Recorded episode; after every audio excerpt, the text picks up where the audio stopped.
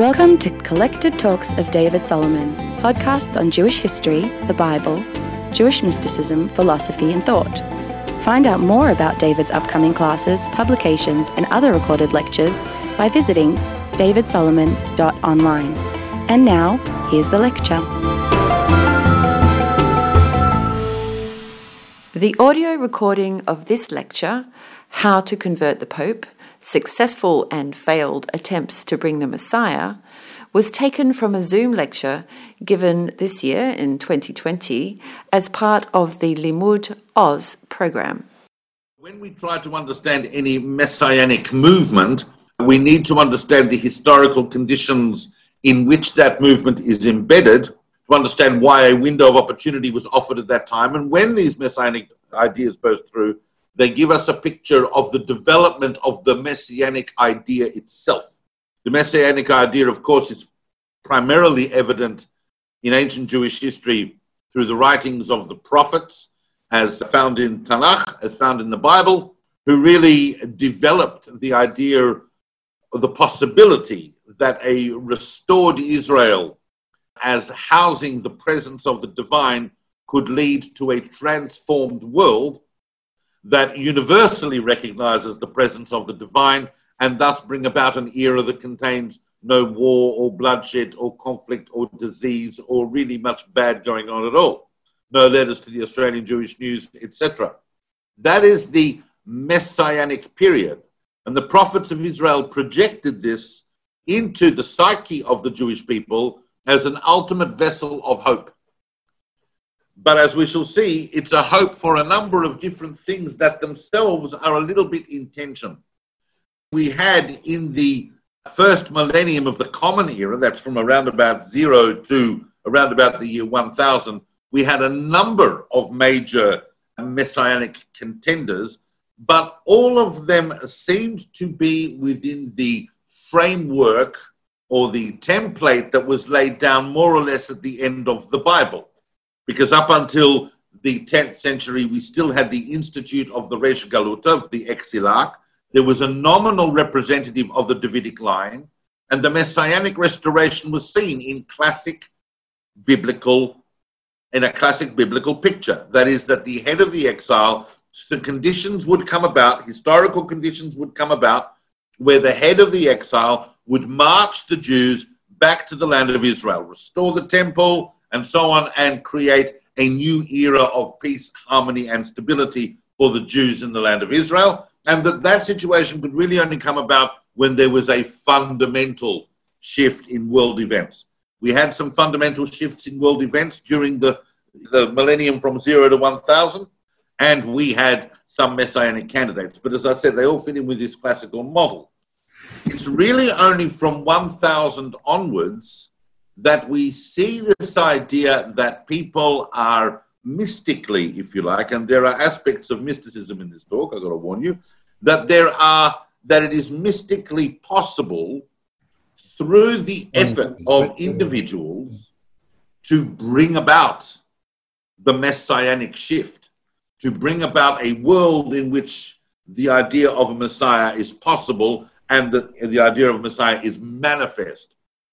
But what we see is we see two distinct trains in which that takes place, two distinct spheres, two ideas really of what it is that the Messiah is doing. And what I want to do just in this brief uh, talk on this topic is to, uh, and because I think there's a benefit in understanding this, to understand subsequent Jewish history and many of its facets even today, is to look at these two paradigms of the messianic activity and to bring a couple of illustrations where we can see that pattern emerging in different ways, and maybe even a third and fourth illustration which shows them combined. But the two ideas basically behind the Messianic project are this.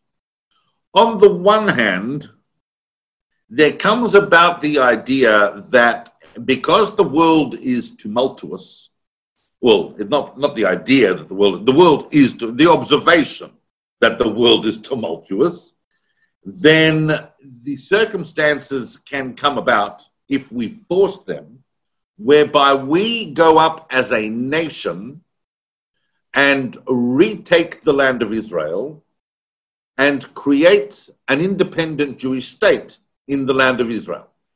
Whether the nations like it or not, we're going to give it a go. And if we're right, then God will back us. And if God will back us, nothing can stop us.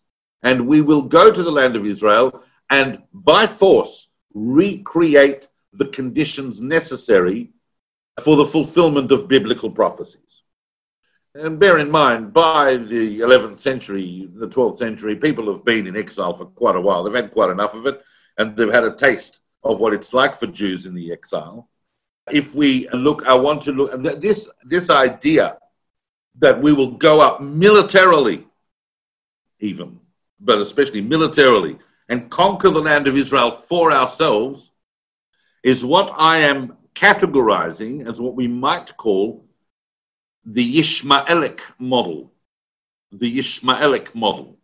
Because it is a picture that predominantly arises where Jews are living in Islamic countries, and Islam has a very, very long history of struggle with the Jewish people over the territory of the land of Israel. But Islam, very, very, in very, very small amount, almost negligible engagement with the Jews theologically. They have their own little segment of the Islamic library that will tell you that the Jews distorted the Torah and that they got it wrong. But their fight is not so much over the Torah. They acknowledge, even themselves, that the Jews are the people of the book, that they are a Mosaic tradition. They ignore Jesus, but they the Torah that they have is the story that they have is basically correct, except for the fact that the Jews believe the covenant went through Isaac and not through Ishmael. But their struggle is over the land. Once Muhammad and once Islam comes along, there's no more back and forth here. The land of Israel and Jerusalem and Al-Aqsa all belong to Darb al-Islam, uh, Darb al-Islam, Dar al-Islam. They all belong to the habitation of Islam. On the other hand, the other great spiritual system that emerged from Judaism during the former period I was talking about, Christianity, does not struggle so much with the Jews over the land of Israel. For most of the last two millennia, there hasn't been a point to that because we haven't been in power there. Their problem is with the Jews theologically. Their argument is over the Torah. So, the first example I want to look at, before we delve into Christianity, the first example I want to look at is the example of a very fascinating individual that I'm sure many of you would be aware of, living in the 12th century. So he's living, we're not entirely sure of his dates, but he's living in around the 1150s, 1160s, in a part of Iraq that is kind of more or less Kurdistan. And his name, he was born Menachem ben Shlomo. And that's very interesting itself because Menachem, right throughout this period, is a classic messianically loaded name. Wherever you see a messianic movement, you're going to see the name Menachem. And when people see the name Menachem in a big figure of Jewish history, there's more than likelihood they're talking about a messianic figure, and no less than in our own generations. We've seen that. But Menachem ben Shlomo changed his name in the course of his career to what we now know him by, and that is David al-Ruhi, or David Alroy, as some people refer to it. It's, but the likelihood is, is that that's a uh, transliteration of David al-Ruhi. David, because of his messianic aspirations, and al-Ruhi, meaning that he was infused with the Spirit. and the Spirit is very important if you're going to be a messianic figure.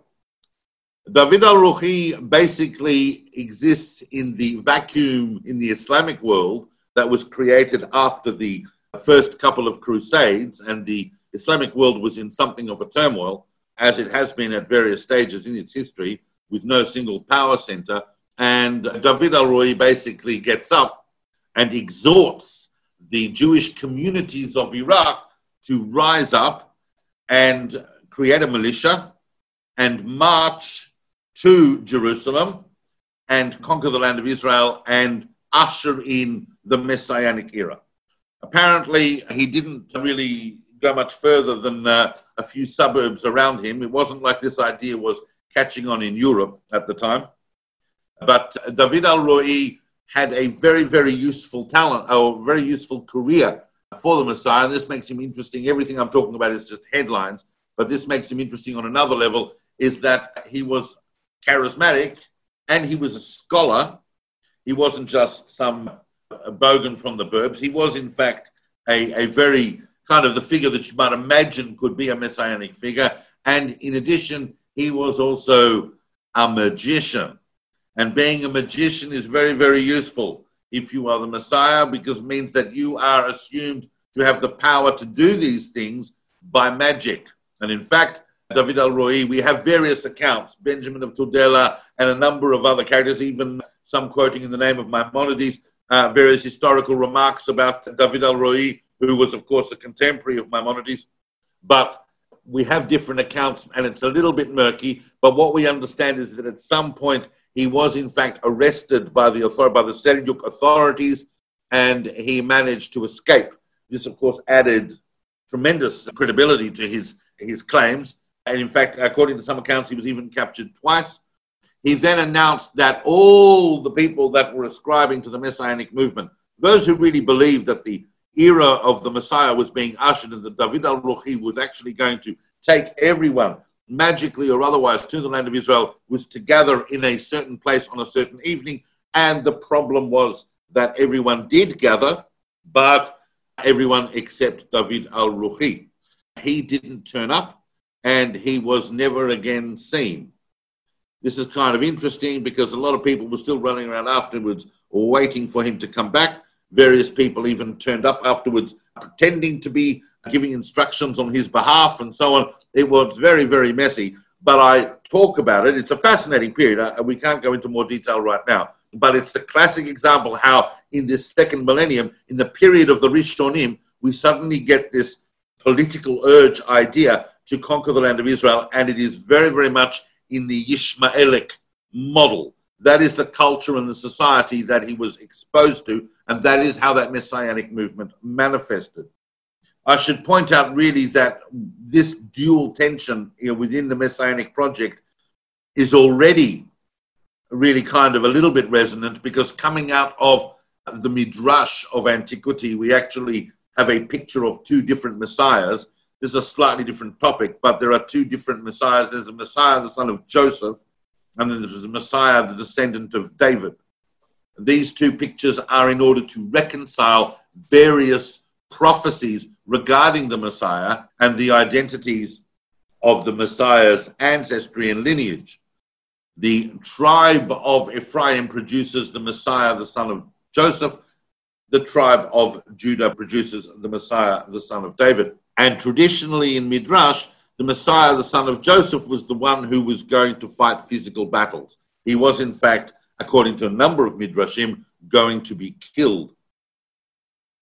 The Messiah, the son of David, was going to have the final spiritual, great spiritual battle that was going to usher in the true messianic age, which is the universal recognition of God.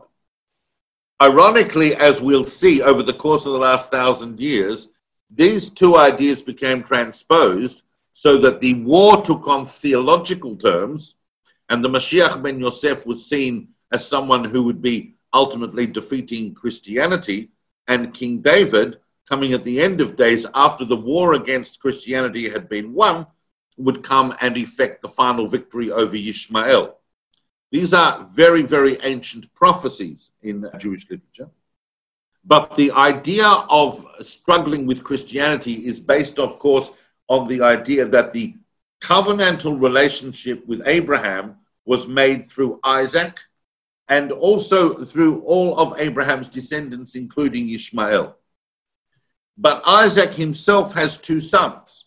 Isaac has Jacob, who takes the bulk of the spiritual line of the covenant, and also Esau. Esau is not Jacob's cousin or uncle. Esau is Jacob's brother.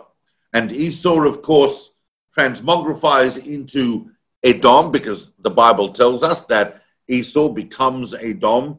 And then through much of Midrashic and rabbinic literature in the ancient world, Edom, of course, becomes synonymous with Rome. And the ethno spiritual projection of Rome into the world, it would be hard to argue against, is Christianity. And for the last thousand years, the Jews have found themselves caught between these two competing spiritual systems. You're listening to Collected Talks of David Solomon. If you enjoy these lectures, you can help us cover the cost of hosting, editing, and producing these podcasts for as little as $3 a month.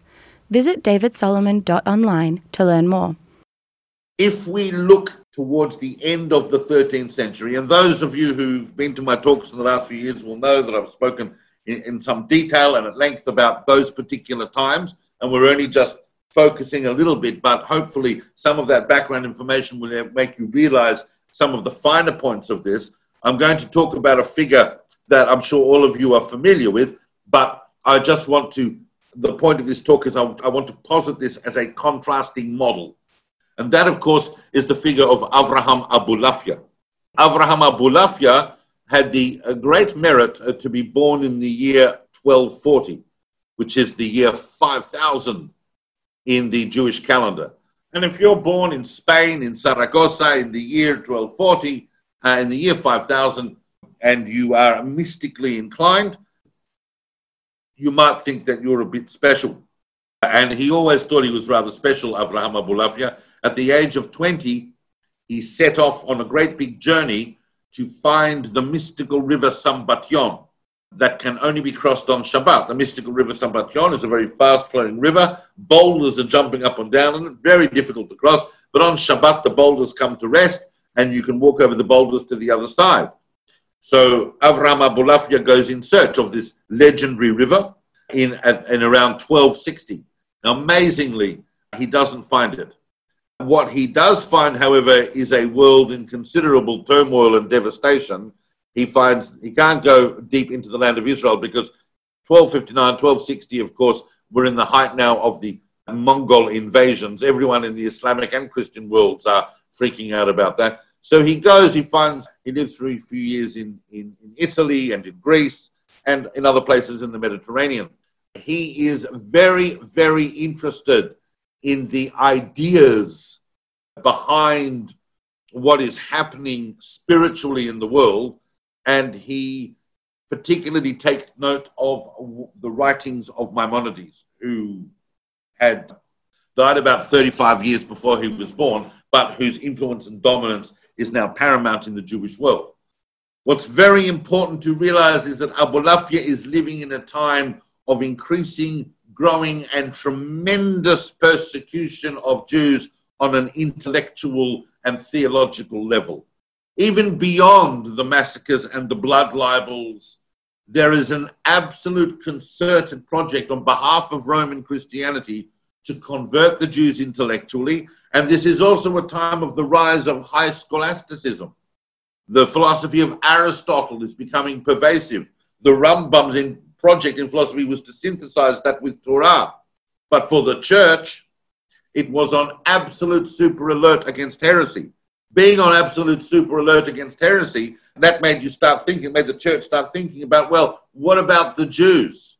We have to tolerate them. We can't kill them exactly, but they must be wandering around with a whole lot of ideas that we find problematic.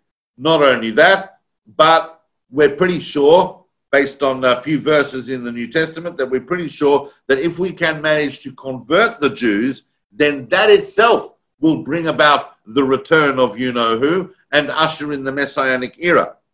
The agenda to convert the Jews was relentless in the Middle Ages, but particularly in the second half of the 13th century.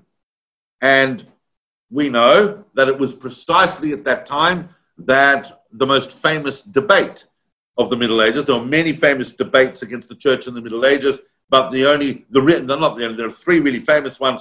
And of those, the really most famous one is the one that we won, because we won it through Nachmanides' polished off Pablo Cristiani in three days. We know a lot of detail about that debate. There's a lot of history around that. But that was happening during this time that Abulafia is poring over the writings of Maimonides, trying to crack the code because of his belief that Maimonides was not simply a rationalist thinker, but he was also a great mystic Kabbalist, and that you could unlock the secrets of his philosophic text to discover that. But at the same time, Abulafia is working on trying to perfect in technique something alluded to in Maimonides' writings about the concept of prophecy. If we are going to see a restored Israel, and this was an acute time, it's no coincidence that it is precisely that century, the 13th century, that culminates with the production of the Zohar, which is this great mystical poem of the new Kabbalah about and revelations about the role of the Jewish people in that struggle between Christianity and Islam, that it is no wonder that he then comes to a realization that we need to restore the institute of prophecy. And Maimonides has told us that prophecy is not just a case of being zapped by God, you can actually acquire prophecy by your own intellectual and spiritual achievement. And that's what he tried to do. You know, he's tuning into the act, divine active intellect as it's flowing down into the human mind to get the spillover of energy and put them into words and linguistic form. This is a, a huge project that's going to consume Abulafia for much of his life. But in 1270, he has a massive revelation. That revelation is basically that he has to go to Rome and convert the Pope. And Abulafia then devotes the rest of the next 10 years to that project. He doesn't obviously go immediately. He has to prepare himself. He has to wander around. He has to make his way to Rome. It wasn't that simple. But Abulafia made no secret of his mission. He was told in this mission, in this prophetic mission, to go to Rome to convert the Pope to Judaism. Now, the Pope at that time by the time in the late 1270s. You know, we got um, kind of three types of popes in Jewish history. We got Jew friendly popes, and we have what we call power of popes, and then we have what we call unpleasant popes. That means that they were pretty much highly anti Semitic. The pope at the end of the 1270s is Nicholas III. Uh, he's not he's not a Jew friendly pope and he's not Parve. He's, uh, he's a major Jew hater and he promulgates various decrees, one of which was that Dominican priests are allowed, whenever they want, to march into a synagogue at any time and to preach a conversionist sermon. So you can imagine you'd be sitting there in shul sometime uh, you know, after Maftir, before Musaf, and suddenly a Dominican priest would march in and everyone had to be quiet, and then he would talk to you in your shul on Shabbos morning about Christ. Now, I know that for some of you that not may be shocking, but for others it would leave them with a very, very significant uh, bad taste. But it was an awful decree. So that's the Pope that we're dealing with. And as Abulafia gets closer to Rome, he's telling people, I'm going to Rome to convert the Pope to Judaism. So naturally, word gets out about that.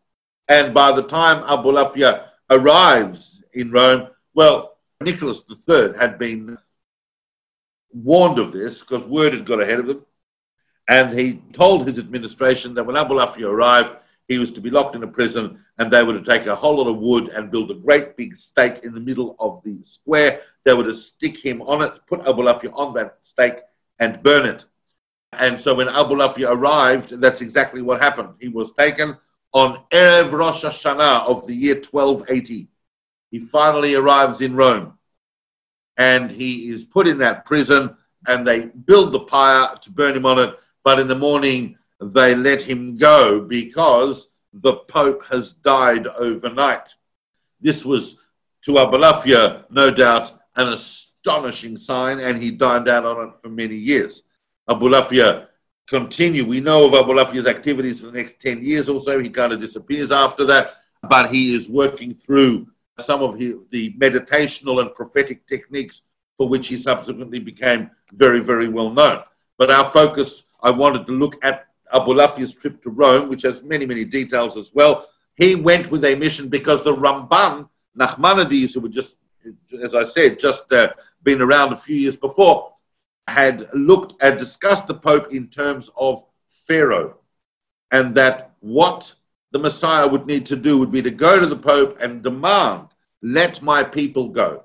But Abulafia took it to a new level. He took it to a level where the Spirit had told him that the only answer to all of this was that the Pope needed to convert to Judaism because the Pope, who was the high priest of Edom, converted to, uh, to Judaism, which recognized the oneness of the divine and the right of the Jewish people as the bearers of the covenant of the divine, then that would bring peace to the world and a great realization of God.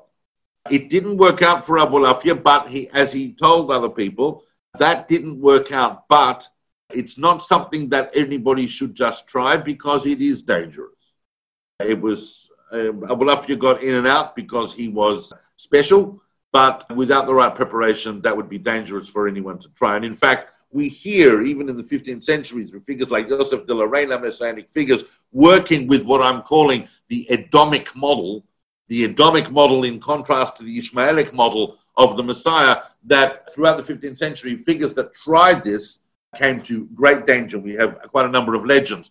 The truth value of those legends is probably not as significant as the existence of the legends themselves, because what they're telling us is that the Jewish literature and Jewish thought of the Middle Ages from the 13th century right through to the late 15th are telling us that this type of activity is not recommended. This theological struggle on a mystical level with Christianity.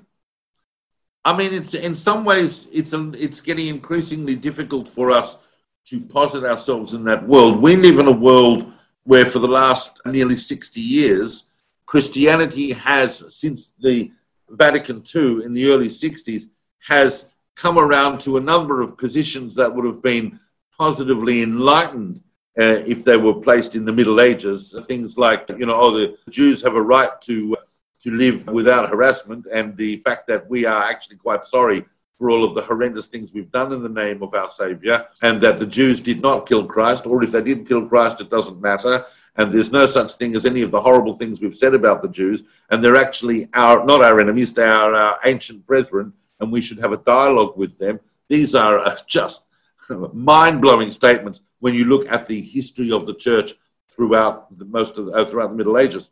I want to just briefly talk about one other example, one or two other examples. I've got my eye on the time, so I know that I don't want it to get away from me. Having made this distinction, I now want to use that distinction between the Ishmaelic and the Edomic to understand a little bit about some subsequent messianic figures, because, as I said, this entire talk really is a footnote to a series I was preparing on the messianic idea in Judaism, and I just want to test it out really to you. I haven't thought this through totally, but I just wanted to test it out to you to see whether the paradigm works. And I, and I think it does. Because obviously, the next significant attempt to force the arrival of the Messiah, a significant attempt that we know of, and bear in mind, the title of this talk is Successful and Failed Attempts to Bring the Messiah.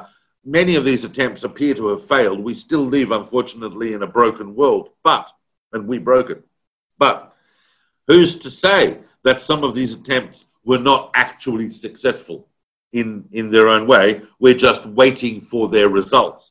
And one of those efforts is really something that people are aware of, but I want to put that into the context of that I've explained. So I'm talking, I want to talk just a few minutes, and I, I won't go over the whole thing because I've spoken about it elsewhere, and others have spoken about it, and there's plenty of literature on it. But I just want to talk, uh, dive in once again to the incredible circumstances surrounding the Molcho Ruveni messianic movement of the 1520s and the 1530s. Once we are in the first third of the 16th century, we are in a very, very different world from the one that Abulafia is in, and the 16th century has just seen the full manifestation of that 13th century goal of a pure Christian Europe uh, because they have just expelled all the Jews from Spain and Portugal at the end of the 15th century.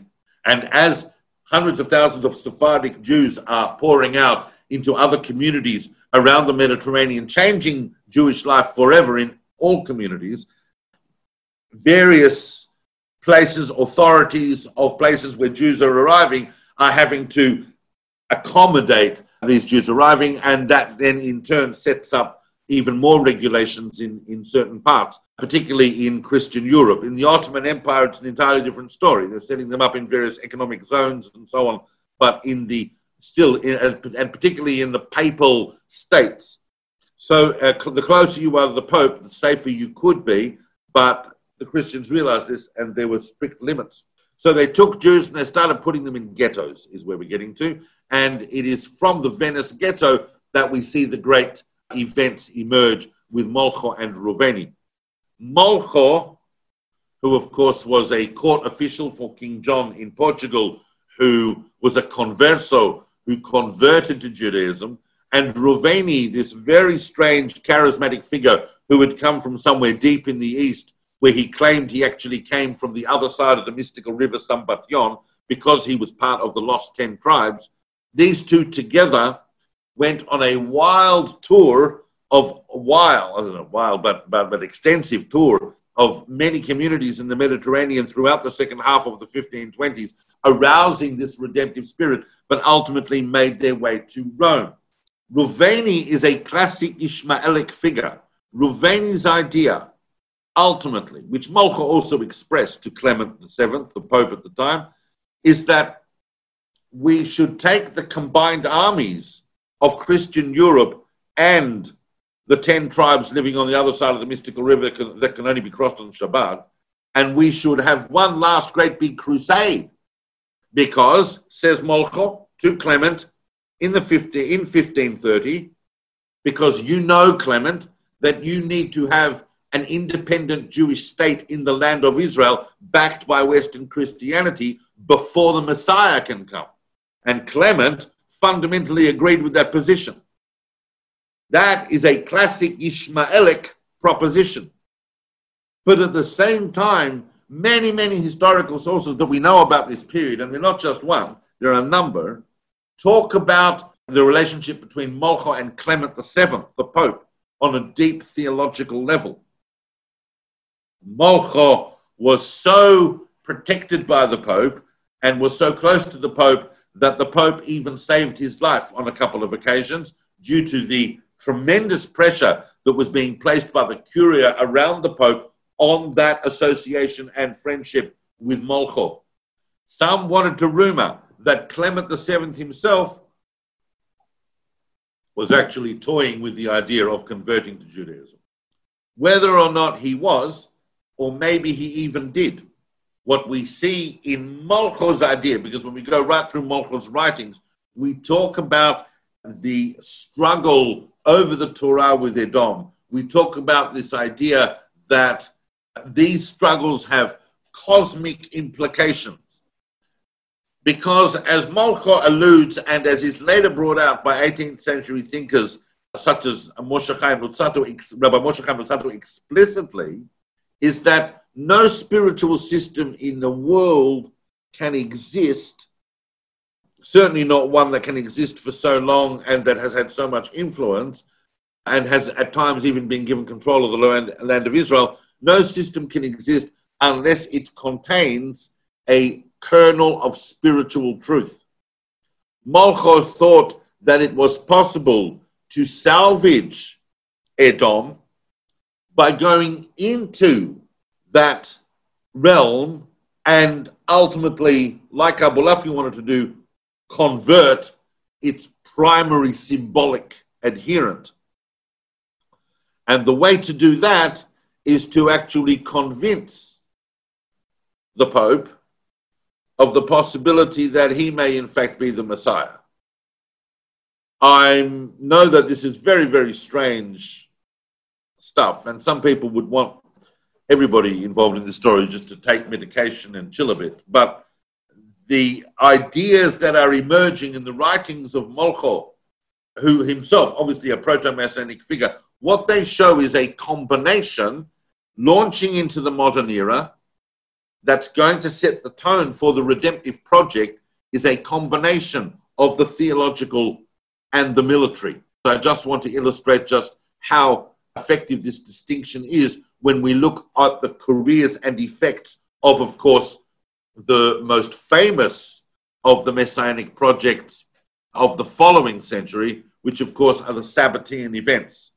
And Shabtai Tzvi is Shabtai Tzvi is a classic Ishmaelic, although although he's not he's in the post-Lurianic era, in other words, after Tzfat, Shabtai Tzvi is no longer taking specific theological or military actions to make the messianic program happen. He's just assuming that the time has arrived and the time is right. So when he's going to go before the Sultan and take the crown off the Sultan's head and put it on his own in this great big symbolic moment, that's going to happen not because he has an army and not because he's fought any theological battle, but simply because this is the time that that event will happen. Shabtai Tzvi is an embodiment of his own prophetic yearning. But Nathan of Gaza is a far more Edomic figure.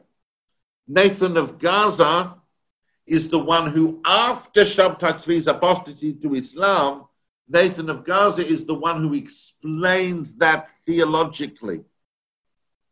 It wasn't a problem for Shabtai Tzvi to have converted to Islam because that was part of the program. You have to go into the klipa, you have to go into the husk in order to redeem the spark that is going to bring about the messianic era. That is what Shabtai Tzvi was doing. It becomes explained theologically. And in fact, we know, and we're not sure of the circumstances of it, but we do know that Shabtai Tzvi sent Nathan after the apostasy, that Nathan went to on a secret mission to Rome. We can only assume that Nathan's secret mission to Rome was in some way connected with the conversion of the Pope or a theological struggle with Edom and that explains why, in the aftermath, in the following century, a century after the Sabbatean events, you get a, a kind of a quasi Sabbatean like figure, such as Jacob Frank, who is standing up and saying, I am the manifestation of all previous messianic figures. Because that job has now been completed. And we can see these themes coming forward even into the 20th century.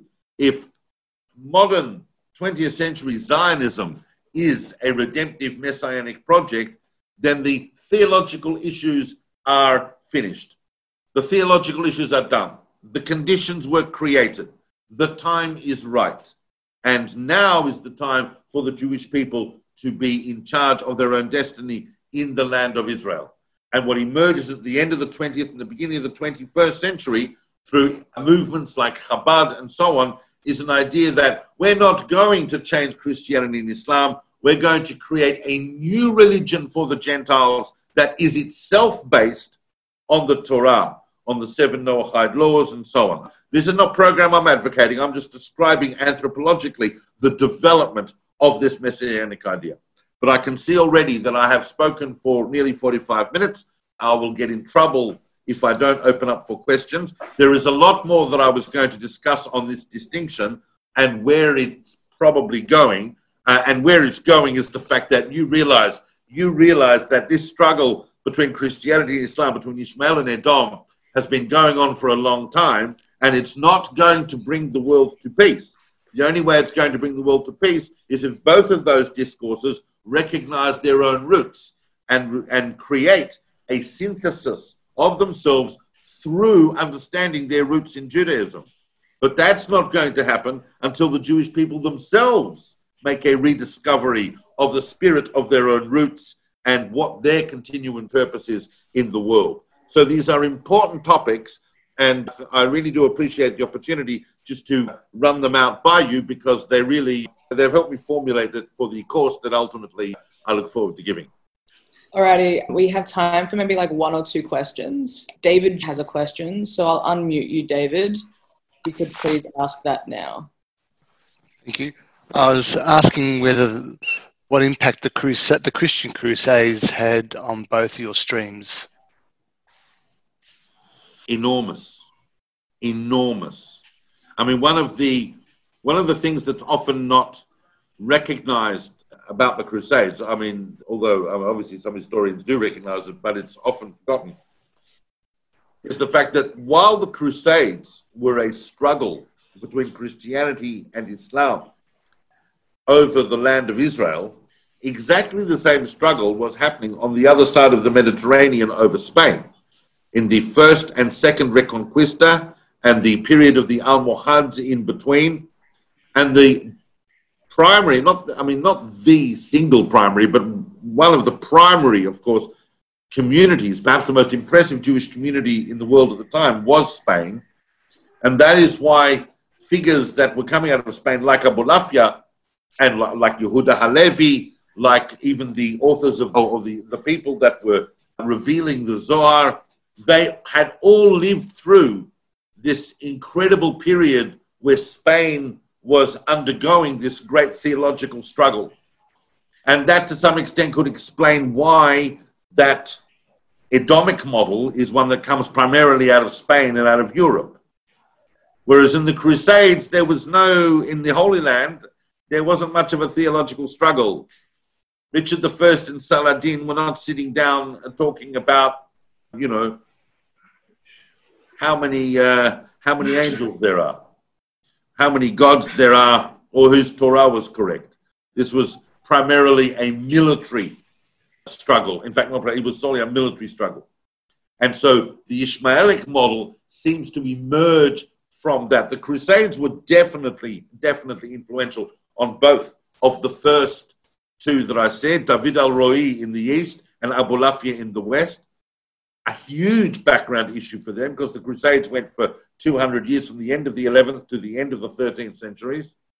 But it was also influential, clearly, even over 300 years later, over two, two, and a half centuries later, with Molcho and Reuveni, who used the Crusades as a template for what they felt had to happen. It was very, very much a Middle Ages idea that we can do this, but it's that Middle Ages idea that is carried over into some elements of modern messianism in different ways. But the Crusades hugely influential, hugely. This will be the last question, and Yitz, I'm going to unmute you as well so you can ask your question. Hi, how are you? I'm well. How are you, Yitz? Very good, thanks. I um, I was just thinking about Shabtai Tzvi. I know that it occurred in 1666, and what I'm trying to understand is why that year was a significant year for the Jews. I understand why it was significant for Christians, because 666 is a big number for them. But why did Jews think it was a big year for them? There could be many answers to that question. There were some mystical projections around about that time. The year 1648 was probably the most predominant year predicted for the redemption in that generation. 1648 was almost was explicitly stated by thinkers such as uh, Rabbi Naftali Bachrach and Emek HaMelech and so on, who were talking about that year, which is why that year, which is why it was so devastating that that year did not turn out to be redemption, but turned out to be the Chmielnicki massacres of Tach. 1666 was also projected, but the main reason for that, you'd have to go trawling through some very, very dense heretic material. So you be make sure you have your helmet on, and you're going to have to look through the various writings leading up to those events, and Nathan of Gaza and so on, and they had all their calculations. I mean, if you want, if you want to find calculations to justify any year, you can. As it happened, 1666 turned out to be a pretty darn interesting year everywhere. I mean, the Great Fire of London, and there were some very big world events, and, and in fact, that's part of the reason why people were swept up in the fervor of Shabtai it looked like the world might be doing interesting things. But there's nothing specific in the sources about 1666 in the way that that relates. And obviously, also sometimes, sometimes Jewish apocalypticism feeds off Christian apocalypticism. We've seen this also elsewhere. So if 666 was this great big number for the Christians, then chances are there's probably a few Amaratzim Jews running around going, ah, oh, 666, that must be big for us, big for you, big for us. So, you know, there, there could have been all that. It's an interesting question. Maybe if I look into it, I'll, I'll wish that I'd answered this question better. But that's just the thoughts off the top of my head. Thank you for listening. We hope you enjoyed the talk. For episode notes and transcripts, or to learn more about David's next classes and projects, visit davidsolomon.online. You can also find David on Instagram or Facebook. Thank you. We hope to see you again soon.